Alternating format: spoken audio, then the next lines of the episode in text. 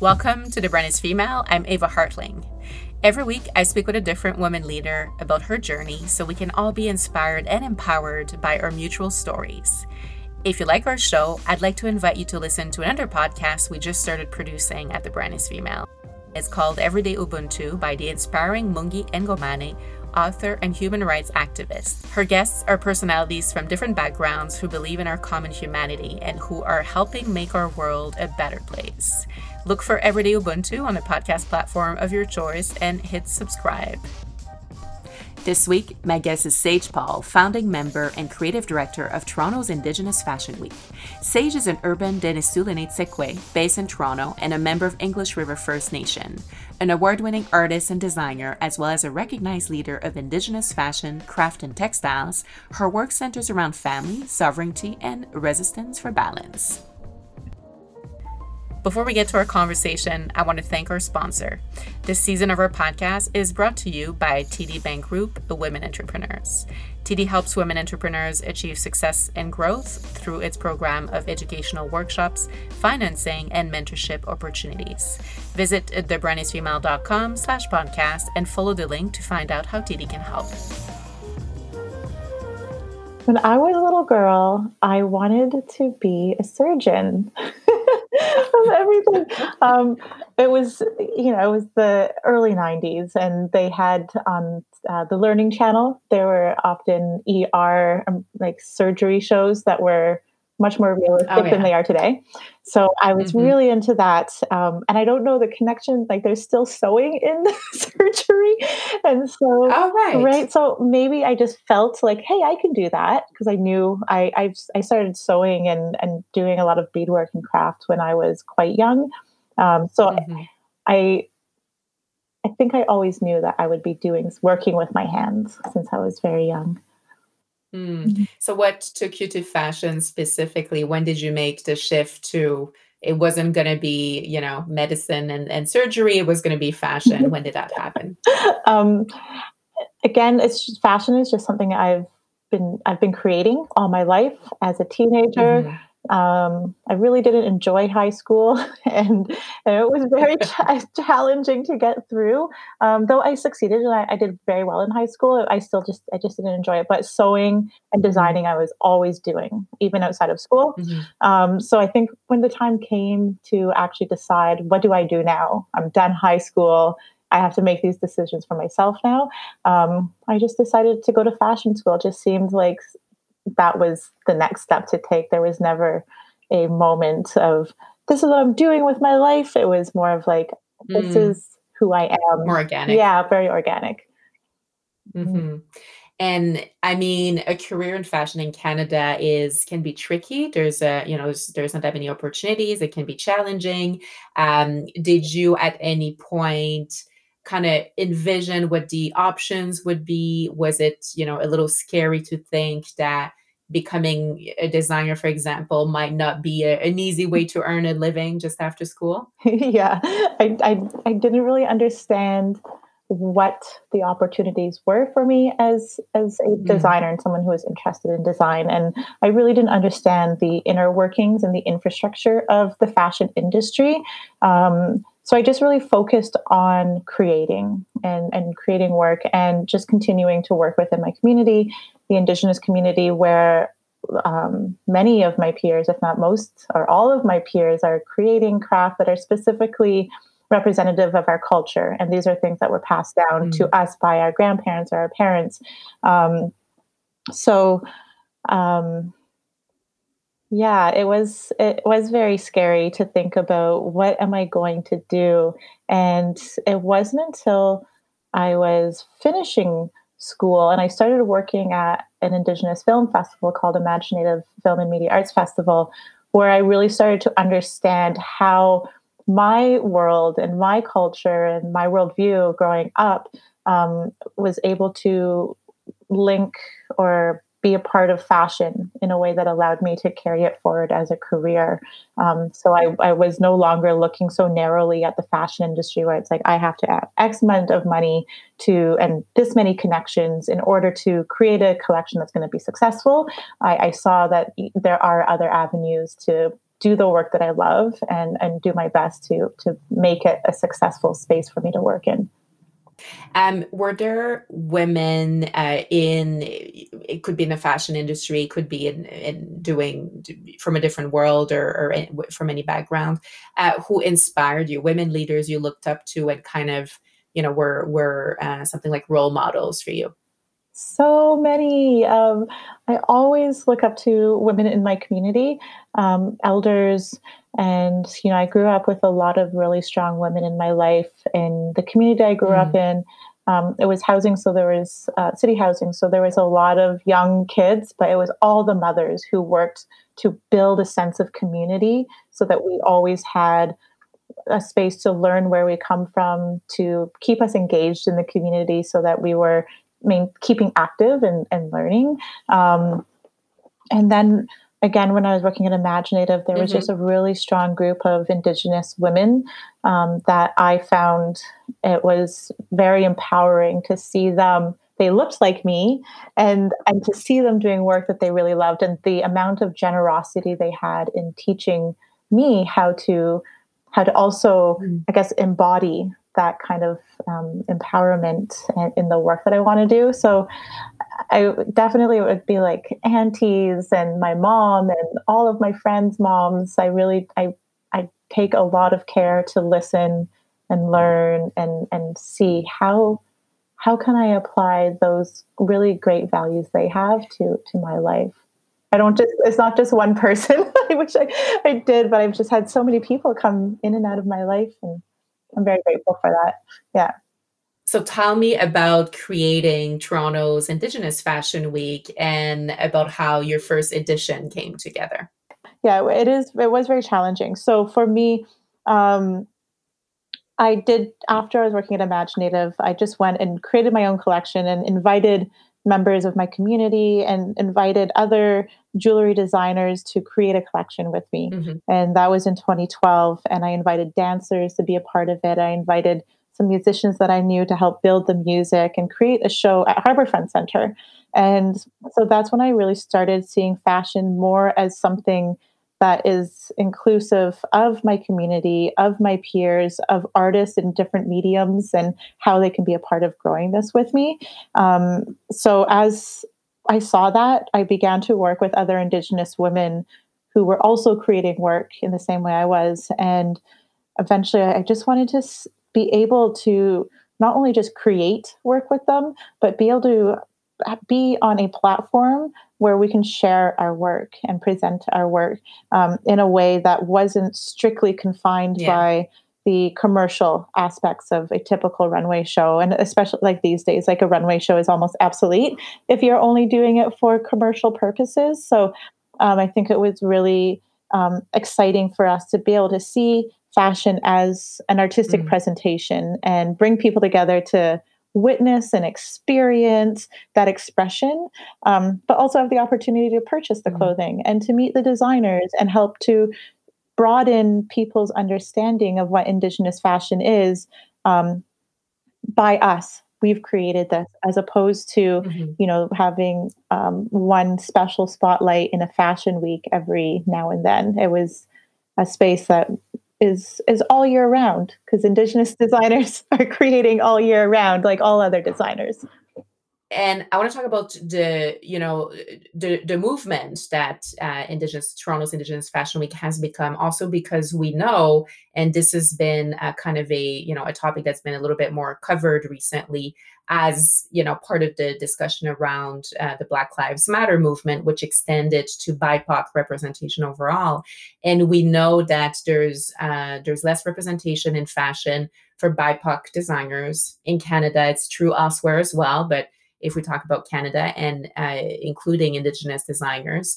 So what still needs to change and i think you know the movement you've created is certainly a step in the right direction but we know that representation needs to continue to uh, increase I also know you've been involved with a project involvement involving uh, Canadian retailer Simons, uh, which uh, you know produce a collection in partnership with Indigenous designers. So, what are next steps to make this true representation representation possible, and how do we get there? I don't think the answer is um, very easy. Uh, we are mm-hmm. definitely going in the right direction, and I'm I'm never sure if we are ever going to get there um, because the fashion industry can be very competitive and um, it, it is really based around capitalism, um, which would put us in a position where people are solely out there to be the top and make the most money.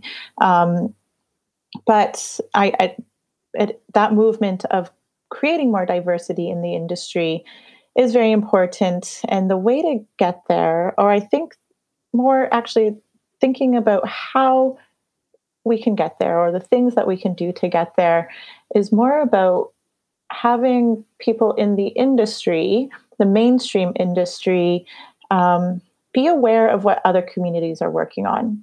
Um, the fashion industry is is known for having originated in Western Europe in the 1400s, purely based on capitalism to dress monarchies and aristocrats, mm. and um, that's how our idea of fashion has come forward. And the crazy thing is, is that fashion has been around the happening around the world since all of us have been in existence. You know, our families and our right. ancestors have all been creating fashion, and it's based. We have to dress ourselves. Right, we have to dress ourselves, and just because fashion in um, other cultures are not changing as quickly uh, because it's not based on a capitalistic system. It's based on um, what we want to wear that represents as expression of ourselves, expression of our culture, um, and just because clothes are, are really awesome and fun, right? Mm-hmm. Um, you know, that has been happening for a very long time. So I think coming back to today and what can the industry do, I think is to really look to other communities and other cultures and see how we're doing the work. Um, the, there is the idea of waiting to be welcomed on to a seat at our table, you know, at the business mm-hmm. fashion table or the black people's uh, fashion table, and um, you know, really look at how is that work being done by all these other communities, and then once we're there. Um, I think it's a really great opportunity to not do things one way or another, but how to think mm-hmm. about how we can work together and really do that in a meaningful way that um, you know we're going to have to change things in the mainstream fashion industry i don't think the the wholesale setup right now it's not supportive of local designers we just we can't yeah. sustain our industry and our e- economy we've already seen that you know a, a, pandemic just completely crashed the fashion industry and um, yeah. it's because that system is built up in a very specific um, narrow way um, whereas if mm-hmm. i think if um, retailers were supporting local and putting prices at a range that is more supportive of a local way of working. Like indigenous communities like you, you, know we're creating so much work here then maybe there wouldn't have been such a huge crash. So i think it really is looking at systems and how we are operating mm-hmm. our systems and our fashion systems. And uh, diverse communities like my community um, are doing work like that. So Mm-hmm. I could go on and on and think about like how else can we make sure that this representation is is there. But uh, yeah, that's that's a start. mm-hmm, that's a, yeah.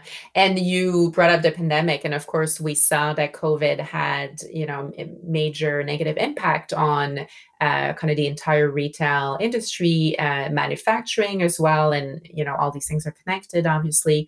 Um, do you think and what's great is that we have been having more conversations about the issues with the current system as a result of what happened during covid. Do you think that consumer mindset is is changing? You know we talk about i've referred to in recent interviews about kind of that rise in global consciousness when you know we're finally having more discussions about sustainability and how our fashion industry is not sustainable enough. And then covid kind of you know put a spotlight on on those mm-hmm. limits do you think we're going to see lasting change or these are just conversations that we're having now and we're going to forget about them? I hope that they, it is going to be lasting change. Um, consumers are one part of that equation. You, we do see consumers who are shifting their understanding and the way that they're purchasing and the way that they want to consume goods and the way they want to see these the um, fashion um, but mm-hmm. they like i said they are only one part of this equation of like making sure these types of movements that they're called are sustainable, and uh, how how do we do that? Um, I think you know it's one thing to ask that consumers know what they're purchasing and why. You know, it's more economical too to purchase you know a, a, more expensive pair of shoes as opposed to ch- purchasing cheap shoes multiple times a mm-hmm. year and I, yeah. I know that's an accessibility thing and but then that comes down to like how it's more multifaceted than just the consumer so we put in like ways of working with our retailers and working with the government and making sure that this is an ecosystem within the fashion industry that supports all sides of the fashion mm-hmm. industry from the wholesalers, manufacturers, retailers, consumers, the mark- marketing, all this, like the creators, everything. And um, what, how do we implement or enforce um, various systems to ensure that you know um, the sustainability aspect or the growth of our economy or the support of um, many different types of people um, is not just a trend that we continue mm-hmm. to do that and we see that as important so you know, um, yeah, I just think it definitely needs to change on all sides. Although I do think there are young generations, the younger generations, and that are are coming up who are very, very aware of this, and they are seeing mm-hmm. the how they are living in this earth, on this earth, and the way that it's impacting them. You know, mm-hmm. they are born into seeing the state of the world like this, where they've yeah. never seen a world where you know the ozone layer was only had a small hole in it like that's when i was born and mm-hmm. now it's like massive. So um yeah i think younger generations also will help to create a more yeah. sustainable um, fashion system. And they have a sense of urgency that maybe we haven't had because it's a bit like the the frog in boiling water where you know yeah. we as you say we remember a time when there wasn't such an issue and they they were born into a time where it's like we got to act now or there's no future for us. Totally totally. Yeah mm. scary. No it yeah no it is scary. So um, and you're absolutely right in pointing out that consumers are just part of of this ecosystem um, but for consumers who are trying to you know make a difference uh, make responsible uh, purchases when it comes to fashion what would be your advice? Like what's a good way of consuming you know in in a manner that supports representation inclusion sustainability what would be your advice for for all of us as we're you know buying things uh, my number one thing, even for myself, is to know where my garments are coming from. So I want to know my designer, not my designer. I want to know the designer who created the clothes that I want to wear. And I want to know how they made it. I want to know where the idea came from. And once you start to learn that backstory of the garment that you're about to wear, it just gives so much more meaning to it. And you really are able to start making more informed decisions on what you choose to wear um, and where it comes from. So I think just find like asking questions and taking the initiative to inform oneself about where the clothing comes from um, mm-hmm. is is one very easy step to take. Um, and there's are some, you know, it's hard when you're online and it's a like a department store, like being able to ask those questions. And hey, like if those department stores aren't able to answer those questions, I mean, Instagram is uh, in the in the palm of your hand. Google yeah, indigenous literally. fashion. Google mm-hmm. fashion above 30. You could there's so many hashtags to be able to look at other fashion and people are going to are telling those stories on all social media. Like there is really no reason mm-hmm. for us not to know where things are coming from and not to make an informed decision about it. Yeah, exactly. Google has all the answers. So between Google and Instagram, this, this can be figured out. Yeah, exactly, exactly. This season of The Brand is Female is made possible with the support of TD Bank Group Women Entrepreneurs. Confidently building your business takes sound advice plus guidance to the right connections, tools, and resources. As a woman entrepreneur myself, I know I need all the support I can get. What's great about TD's services for women in business is their collaboration based approach. They work with both internal and external partners that can provide education, financing, mentoring, and community support. TD employees are able to be proactive in the advice and guidance they give to women in business. They can facilitate and connect you to workshops, coaching, and mentorship opportunities, and they engage other like minded business leaders in an authentic way so we can share experiences and learn from each other. I mentioned the initiative that you led with Simons, which I'm, I'm really interested to hear more about. about. And I want to ask you too, because a lot of our listeners, you know, are entrepreneurs. Some of them are, are in the fashion industry. So for um, anyone who operates a brand or you know, a retail chain, even just a boutique, what are some ways that they can uh, be proactive in allowing for you know more representation of indigenous designers black designers just representation in general um, even you know sustainable brands um, and i think the simons model was very interesting at how um, you know how they approached it and really gave concrete opportunities to these designers that were involved in it if i'm not mistaken yeah um, yeah, it was a really it was a great collaboration and, and very successful. We were very, very happy with the response to it. Consumers were very excited. Of course, our community, Indigenous community, was very, very excited about it. And so I guess it's more about looking at how these collaborations play out. And mm-hmm. the collaboration was between Indigenous Fashion Week Toronto and Simon's the department store. And I happened to be on a panel discussion with OCN, who is the buyer there at, at Simon's, and we both shared very similar values and, and what we wanted to see in Canadian fashion.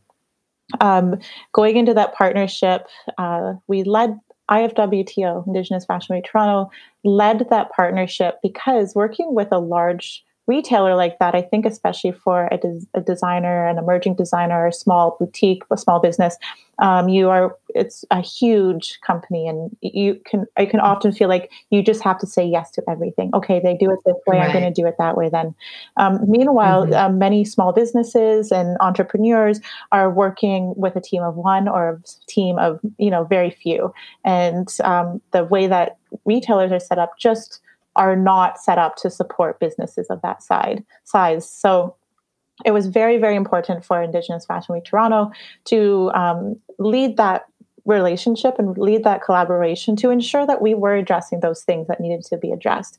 That the marketing, the representation was purely based on how Indigenous Fashion Week Toronto wants to be represented and also how the designers wanted to be represented to make sure that they are able to design whatever they wanted to design. It wasn't like we asked them to do something stereotypically indigenous.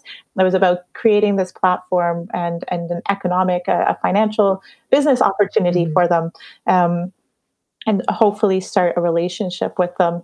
And so there was a lot of conversations around, okay, how do we, sh- how are we reciprocal in what this relationship is? Because of course there are elements that the designers do kind of have to follow with Simons in the way that they do things, because that's the way their system is set up. But of course there was ways where Simons would also have to uh, reciprocate that and um, work in the way that the designers work. So I think mm-hmm. when looking at partnerships like that, um, it's very, very important to question how one works and how their partner works and how can we bring both mm-hmm. of those mm-hmm. models together to so it can be successful so everybody feels that sense of pride at the end of that project yeah, um, yeah. so that was kind of that was the big thing for us in making sure that that project was successful and um, I think it was. was yeah, Well, I, I mean, congratulations. Thank you. Yeah. And I think it launched like just before COVID or just at the start of just COVID? at the start of COVID. And yeah. we were like kind of like, oh my God, we're gonna do this. Because we had it at norm I was going to coincide with the launch of Indigenous Fashion Week Toronto, which got postponed, which is now going online. Right. Um, but Simon yeah. was like, hey, let's just launch it. And um, especially in that time, it's so hard to know what that response was, but it was mm-hmm. pleasantly positive. oh, that's great. That's great. No, and it's, I think you really set kind of a new model because for any small designer, as you said, uh, working with a, a, chain can be daunting mm-hmm. uh, just because there's so many rules and restrictions. And as you say, they often ask for a lot and it's hard to say no when you're, when you're the small guy. Um, and it's interesting because now there's so many direct to consumer opportunities So for a lot of designers, they can totally bypass the you know larger chain uh, retail model because they're able to sell to consumers directly or through a smaller outlet. Mm-hmm. Um, but it's interesting to see that there is a large chain that's open to doing things differently, basically. Yeah. It gives me hope. Yeah, I, I, feel like many other large chains, department stores um, are probably going to start looking at, at different models to support their local designers. I think it'll be mm-hmm. it's I think it'll be very important actually that we do that. Mm-hmm, mm-hmm. So going in a slightly different direction, if you were not working in fashion, what would you be doing? um, I don't know. What would I be doing? I have no idea. I don't even have the skills to do anything else now. I don't even have my driver's license. so something something creative, something, I take yes, it. Yes, definitely something mm-hmm. creative, something um, community based. Some I really just love working with people and um, mm-hmm building ideas with people. I just really love thinking of like, hey, this is really cool idea. Let's go and build this like big show or knows what it is. Mm-hmm. But yeah, I really love bringing to life fun ideas with uh, people that I love. Mm-hmm, mm-hmm. Um, and tell me about your definition for success. And if I had asked you the same question 10 years ago, would the answer have been the same? 10 years ago my definition of success is um, being happy and, and li- living with some sense of balance, being able to take care of myself.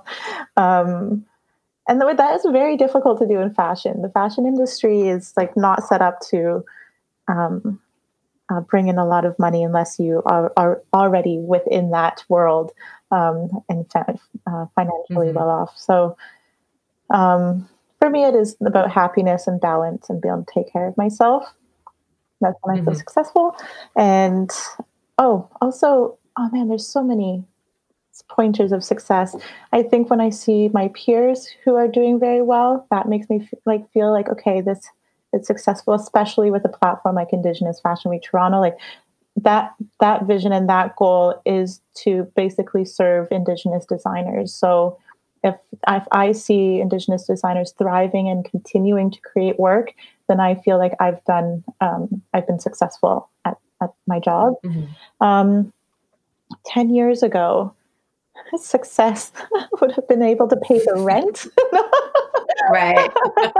um, yeah, I think um, I, I feel like I've grown a lot in 10 years. And um, mm-hmm. yeah, I think success would have just been a lot more smaller scale in terms of really just understanding me and myself in my life as opposed to mm-hmm. the scale of the impact of the work that we do in the industry. It's not just about me, it's about um, a whole bunch of communities.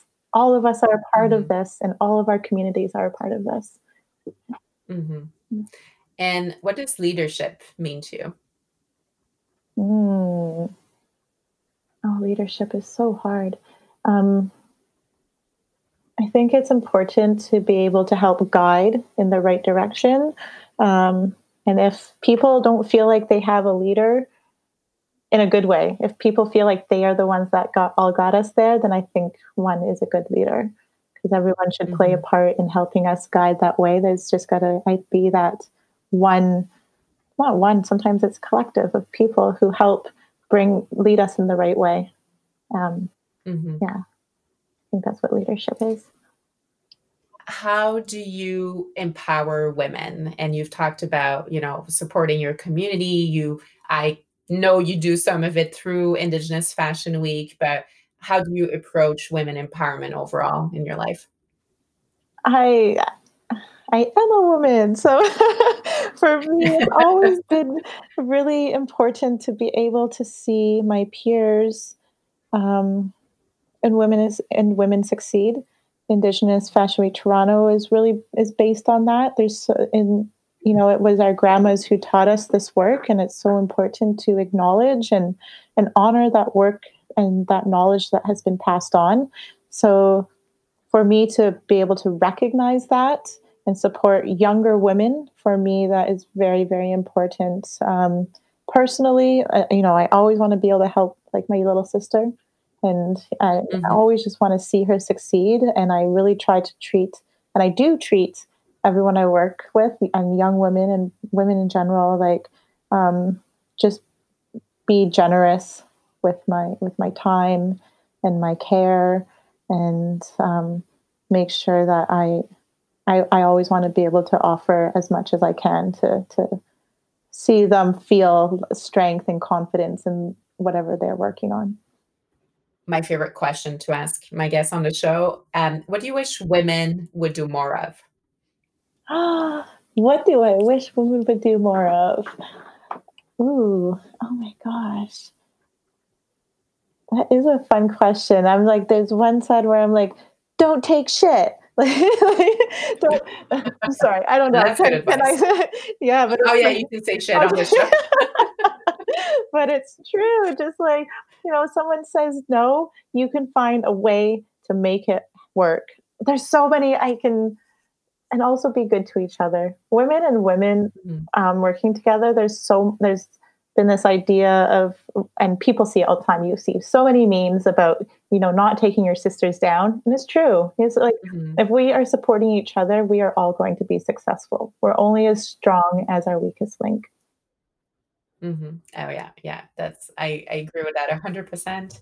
Um, and in closing, what would be your advice to a young woman who wants to start a career in fashion? Listen and learn and be ready to fail. It's going to take a long time. Um, I, you know, I've really been working at this um, for a decade, and, but I've been working on my career probably like all my life, but professionally, you know, I, I started, I finished school in 2007. 2006 2006 fashion school. And only now am i really feeling like i'm at a place where i am a part of the industry. But 2007 what is that 13 years.